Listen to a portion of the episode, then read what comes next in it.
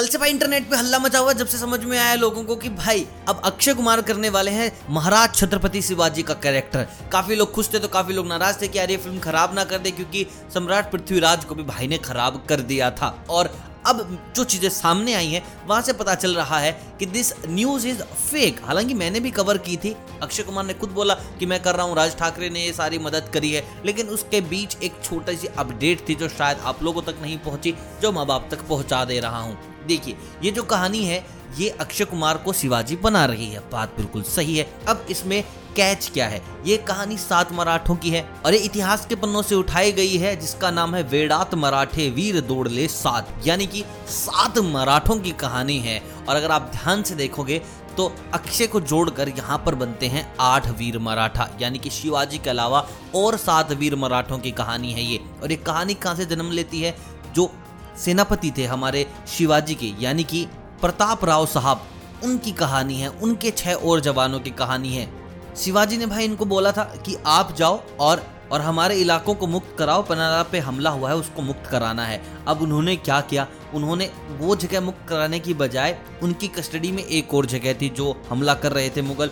उनकी बीजापुर पे उन्होंने हमला कर दिया क्योंकि सारे सैनिक तो युद्ध में गए हुए थे। और फिर जब उनको पता चला कि भाई हमला बीजापुर पे हो गया है तो वो भाई बीजापुर के लिए भागे। लेकिन प्रताप राव के दिमाग में कुछ और था। उन्होंने आधे सैनिक भेजे बीजापुर हमला करने के लिए और आधे रुके कि अब वापस आएगा ना तो यहीं धर लेंगे। और वैसा ही हुआ। बहलोल खान जब आया बीजापुर बचाने के लिए तो भाई बीज धर में पकड़ के उसको प्रताप राव ने भाई बहुत मारा। और भाई उसको वचन भरवाए कि साले, अगली बार ना नज़र उठा के देख मत लियो, हमारी तरफ़ भग जा। और इस चीज़ पर शिवाजी हुए नाराज़ कि तूने हाथ आए, दुश्मन को छोड़ क्यों दिया? और उनको कहा पत्थर लिखकर कि वापस आए तो भाई मेरे पास उसका खून करके ही आना, ऐसे उसको ज़िंदा छोड़कर मत आना।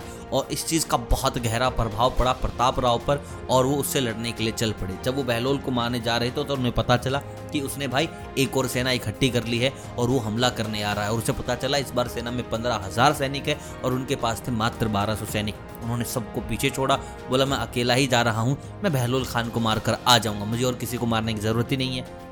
और उनके साथ साथ जब वो जा रहे थे तो छह सैनिक और आ गए और फिर यह कहानी बनती है वेड़ात मराठे वीर दौड़ले साथ। भाई, आप यकीन नहीं करोगे, रोंगटे खड़े हो जाएँगे कहानी सुनकर।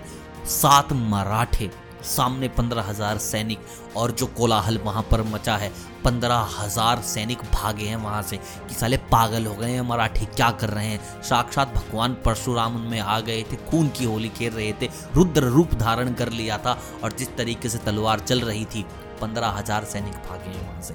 हालाँकि इन सबने अपनी धैर्य त्याग दी, शरीर का ऐसा कोई हिस्सा बचा नहीं, जहाँ पर कोई घाव नहीं था, जहाँ से रक्त बह नहीं रहा था, और इन सबने एक ऐसा युद्ध दिखाया सबको कि उसके बाद वो करीब करीब तीन साल तक पीछे मुड़कर नहीं आए, कि भैया, ये सात थे। अगर गलती से सात सौ होते तो पंद्रह हज़ार को खा जाते। और यही कहानी पिरो रहे हैं महेश मांजरेकर, जिसमें आने वाले हैं आपके अक्षय कुमार शिवाजी के कैरेक्टर में। तो बस यही कहानी कोई अलग से शिवाजी की मूवी नहीं बन रही। ये कहानी है वेड़ात मराठे वीर दौड़ले साथ। लाइक एंड शेयर ज़रूर करिए अगर आपको भी हमारे मराठों पर, आपको भी ऐसे सच्चे देशभक्तों पर नाज है, जिन्होंने पता था कि यहाँ मौत पक्की है। लेकिन मौत से पहले इतनी मौत दिखा दी उन सबको कि भाई वो देश छोड़ने पर उतारू हो गए।